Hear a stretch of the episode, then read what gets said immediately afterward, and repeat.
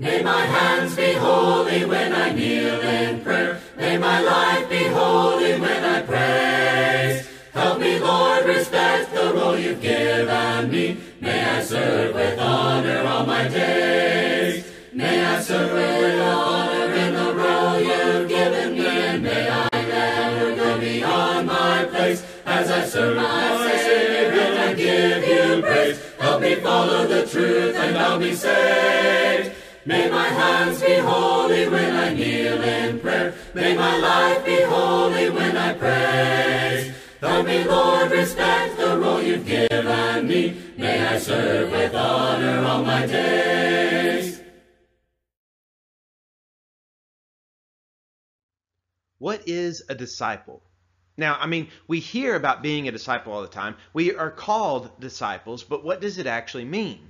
If you were to look up the word disciple, you would find likely a definition something like a student. But I would say to you that that doesn't exactly fit it very well because instantly when we start thinking about a student, we think about students in the classroom and one teacher and teaching us these these different facts and, and things like that. That's what we kind of oftentimes will think about when we think of a student. However, a student in the times of the Bible was very different. Uh, it would be like someone learning a certain skill. Like, you know, there could be a few things that you would have students that would be similar to that. Um, like, you know, some type of uh, maybe if it's a student of music or a student of art, something like that. I, I kind of think that those are a little closer to what a disciple is because you're kind of imitating and you're learning the things that the teacher is teaching you. Whereas, you know, our idea of sitting in a classroom and just listening to facts and trying to remember facts, that's not really what a disciple is. What a disciple is, it's somebody who actually does something. Like if you were to have a music student, but they never actually played an instrument or never like put into practice what they were learning, um, that's not really a student. It's just someone who's you know learning information, but you've got to put it into practice.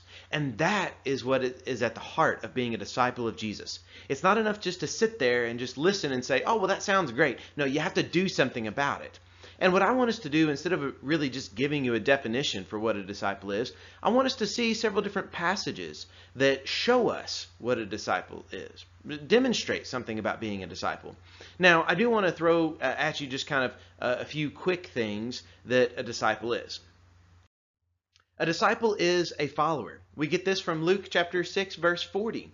We see that Jesus says in the Sermon uh, on the Mount, or, uh, well, Luke's version of the Sermon on the Mount, in Luke 6, verse 40, Jesus says, The student is not above the teacher, but everyone who is fully trained will be like their teacher. See, th this talks about how we are supposed to be a follower. And after we are fully trained, we're going to be like a teacher. That's why it would be like learning a skill today. So a disciple is a follower, and whenever you're going to be like your teacher, our teacher is Jesus. Well, think about that. What does it mean to be like Jesus? That's what it means to be a disciple of Jesus, to be a follower of Jesus. Also, we see that Jesus himself considers his disciples family. In Matthew chapter 12, verses 46 through 50, we read this account. While Jesus was still talking to the crowd, his mother and brothers stood outside, wanting to speak to him. Someone told him, Your mother and brothers are standing outside wanting to speak to you. He replied to them, Who is my mother, and who are my brothers? Pointing to his disciples, he said, Here are my mother and my brothers. For whoever does the will of my Father in heaven is my brother and sister and mother. Well, he considers his disciples to be his family. That's why he points to his disciples, those people who are around him, and he says, Here are my brothers. Here are my mother and my sisters. And, and he says that in verse 50 that whoever does the will of my, my Father. This is what it means about us being a family. When you are a disciple of Jesus, you are part of the family of God. You are part of the family of Jesus. We also see that being a disciple, it means in some kind of strange way, being a fisherman. Now, I'm not talking about a fish. I'm talking about a fisherman of people. In Luke chapter 5, Jesus actually calls some of his followers right here. So this is kind of um, whenever they start to receive this call and they decide to follow Jesus. But Jesus teaches them something. Now, yes, by trade they were fishermen, but listen to what he teaches these fishermen. Luke chapter 5, verses 1 through 7. One day, as Jesus was standing by the lake of Gennesaret, the people were crowding around him and listening to the word of God. He saw at the water's edge two boats left there by the fishermen, who were washing their nets. He got into one of the boats, the one belonging to Simon, and asked him to, to put out a little from shore. Then he sat down and taught the people from the boat. When he had finished speaking, he said to Simon, Put out into deep water and let down the nets for a catch. Simon answered, Master, we've worked hard all night and haven't caught anything. But because you have said so, I will let down the nets. When they had done so, they caught such a large number of fish that their nets began to break. So they signaled their partners to the other boat and come and help them. And they came and filled both boats so full that they began to sink verses 8 through 11 now. When Simon Peter saw this, he fell at Jesus' knees and said, Go away from me, Lord, I am a sinful man. For he and all his companions were astonished at the catch of fish they had taken. And so were James and John, the sons of Zebedee, Simon's partners. Then Jesus said to Simon, Don't be afraid. From now on you will fish for people. So they pulled their boats up on shore, left everything, and followed him. So this is how a disciple is being a fisherman. Now, we see from this statement in verse 10, Jesus says, "Don't be afraid, don't be afraid. From now on, you will fish for people." That's what it means about being a fisherman. Being a follower of Jesus is fishing for people. It means that yes, they learned this trade, and which, by the way, they were a disciple of of uh, their uh, well, uh, James and John. Um, they were a disciple of their their father. They learned the family trade. Uh, it goes to to reason that uh, that Simon Peter also learned the family trade as well of being a fisherman. That's one of those things that you you imitate and you do the same things that you know your father and your teacher was doing before you. And Jesus uses that that teaching ability right there about becoming a fisherman, about knowing how to fish, where to fish, you know, how to, to be able to take care of the fish once you get them and and how to take care of the nets, mend the nets and and do all of those things. You know, most of which I don't have any clue about how to do because I've not been trained like that. These men had been trained like that. And Jesus says, Don't be afraid. From now on, you will fish for people. Their priorities are going to change. Their perspectives going to change. What they're going to do is going to be changing.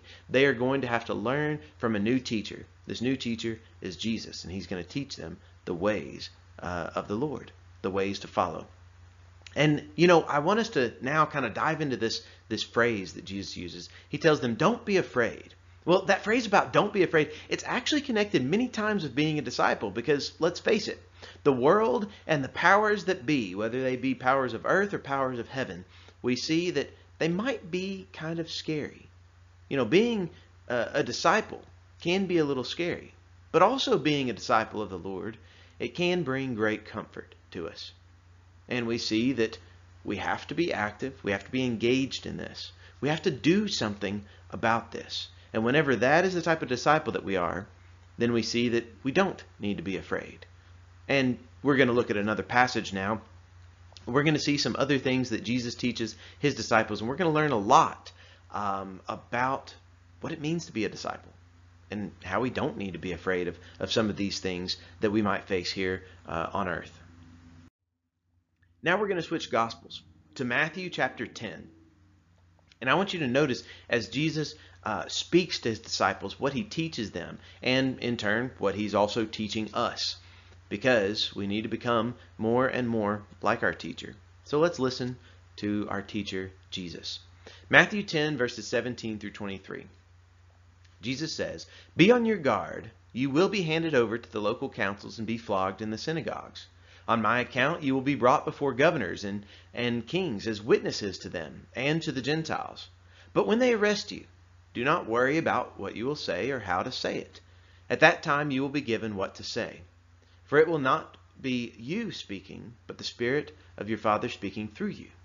Brother will betray brother to death, and a father his child. Children will rebel against their parents and have them put to death. You will be hated by everyone because of me, but the one who stands firm to the end will be saved. When you are persecuted in one place, flee to another. Truly I tell you, you will not finish going through the towns of Israel before the Son of Man comes. So these are the words that Jesus speaks to the disciples that were before him. And these are words we desperately need to hear today. Being a disciple of, of Jesus, it can be a dangerous thing to do but it's also something that we all must do. We see that, yes, people might hate us, people might despise us, people might have great problems with what we do because we are following Jesus. Keep in mind, what did they do to Jesus?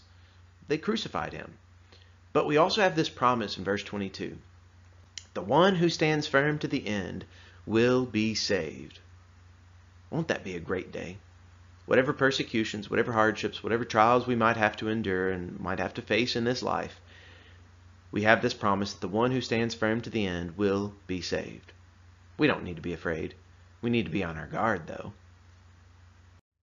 Continuing now in the next couple of verses, verses 24 and 25 of Matthew 10, Jesus continues and he says, The student is not above the teacher, nor a servant above his master. It is enough for the students to be like their teachers, and servants like their masters.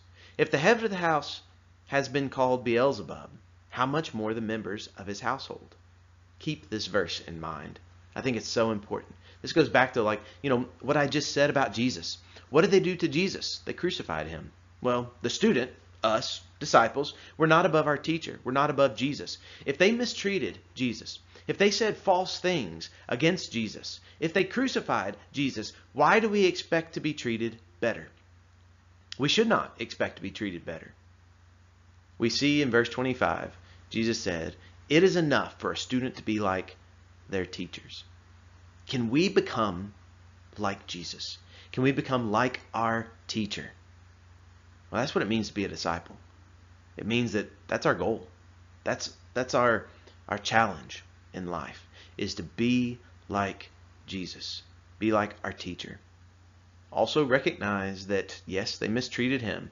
If they do that to him, what are they going to do to us? Well, we've already seen several things that that uh, they they might be facing, similar type things we might be facing today. But Jesus still tells us, don't be afraid of all these things. Just keep being a student. Keep being a student of our teacher, Jesus. Now, Matthew chapter 10, verses 26 through 33. Jesus continues and he says, So do not be afraid of them. Talking about what he just said. You know, if they mistreated the head of the house and called him Beelzebub, what are they going to do to the rest of the household? So don't be afraid of them, for there is nothing concealed that will not be disclosed, or hidden that will not be made known. What I tell you in the dark, speak in the daylight. What is whispered in your ear, proclaim from the roofs. Do not be afraid of those who kill the body, but cannot kill the soul. Rather be afraid of the one who can destroy both soul and body in hell. Are not two sparrows sold for a penny? Yet not one of them will fall to the ground outside your Father's care. And even the very hairs of your head are all numbered. So don't be afraid. You are worth more than many sparrows. Whoever acknowledges me before others, I will also acknowledge before my Father in heaven. But whoever disowns me before others, I will disown before my Father in heaven. Now we see so many of these statements about being a disciple, being a student of Jesus. We're told to not be afraid of all of these things that can be kind of scary, actually. You know, several of those things that, that Jesus just mentioned. They can be scary. But don't be afraid of them. Don't be afraid of the people who do those types of things. Why are we not supposed to be afraid? Well, because these things that are hidden, they are going to be revealed. What's he talking about? I think he's talking about, and many passages speak about this in the New Testament, about this mystery that had been concealed in times past, but it's revealed right now. It's all connected to the gospel. And the gospel message is how we are all invited to be a follower of Jesus. The things that were once heard and just whispered into our ears, we need to proclaim from the tops of roofs now. We need to be people who spread the gospel message. Verse 28, once again, do not be afraid of those people who they can just affect your body. No, we, we don't need to be afraid of those types of people. He does talk a little bit about fear, but notice that all of it comes back to how we don't need to be afraid because our Father cares for us. And we don't need to be afraid in verse 31 because we are worth uh, more than many sparrows. If God takes care of the sparrows, and, and I want you to think about that the next time that you, you see sparrows out uh, out and about at, uh, and around uh, your house, perhaps. Think about how God takes care of them. And then think about how God also takes care of you. most certainly if he can take care of the birds of the air, whatever need you might have, whatever uh, whatever hardship you might be going through, Jesus can bring you through it just like he does with the sparrows. And I really want you to pay attention to verse 32 and 33. It's so so wonderful and kind of a, a great promise that we can that, that we can hold dear. Whoever acknowledges me before others, I will also acknowledge before my Father in heaven. But whoever disowns me before others, I will disown my Father in heaven. So can we boldly acknowledge Jesus before others so that we in turn will also be acknowledged before our Heavenly Father in heaven by Jesus? I want us to, to look at one final passage about being a disciple. And it's kind of this final call that, that we have. We, we see all these things that can be scary things for us following uh, Jesus, but we don't need to be afraid of them. We need to, to stand firm. We need to be on our guard. We need to be aware, but not afraid. And at the end of Matthew's gospel, we've been spending a bit of time in Matthew's gospel, and at the very end of, of that, in Matthew chapter 28, we get what's called the Great Commission. And it actually speaks of disciples and teaches us something that I think is a lesson we desperately need to hear, listen to, and obey today. Matthew chapter 28, verses 18 through 20. Keep in mind, this is after Jesus has already uh, been, been crucified, He's already been buried. He's already raised from the dead. This is literally the end of the gospel. And Jesus comes to them having already conquered death, and this is what he says. Then Jesus came to them, his disciples, and said, All authority in heaven and on earth has been given to me. Therefore, go and make disciples of all nations, baptizing them in the name of the Father, and of the Son, and of the Holy Spirit, and teaching them to obey everything I have commanded you and surely I am with you always to the very end of the age. This is the, the promise. This is the commission that the disciples were given. And this is also the, the commission that we've been given as well. This is kind of a, a command that we've been given that we need to be desperately doing today as well. We need to be people who are disciples who are going to be making more disciples. We have this call in verse 19 to go and make disciples of all nations. We need to make disciples in our own nation. We need to make disciples of other nations. We need to be making disciples of all these people around us. We need to teach them so that they can become followers of Jesus as well. Are we listening to this message that Jesus has proclaimed? Are we becoming more and more like our teacher, Jesus? That's what it means to be a disciple. I hope that we can continue to find ways, more and more ways, to become more and more like Jesus Christ. Such a gift came down to me when all around was lost, He changed my life, He made me whole, He paid my bitter cost. The last command my Savior gave just before He had to part. The Great Commission starts in the heart.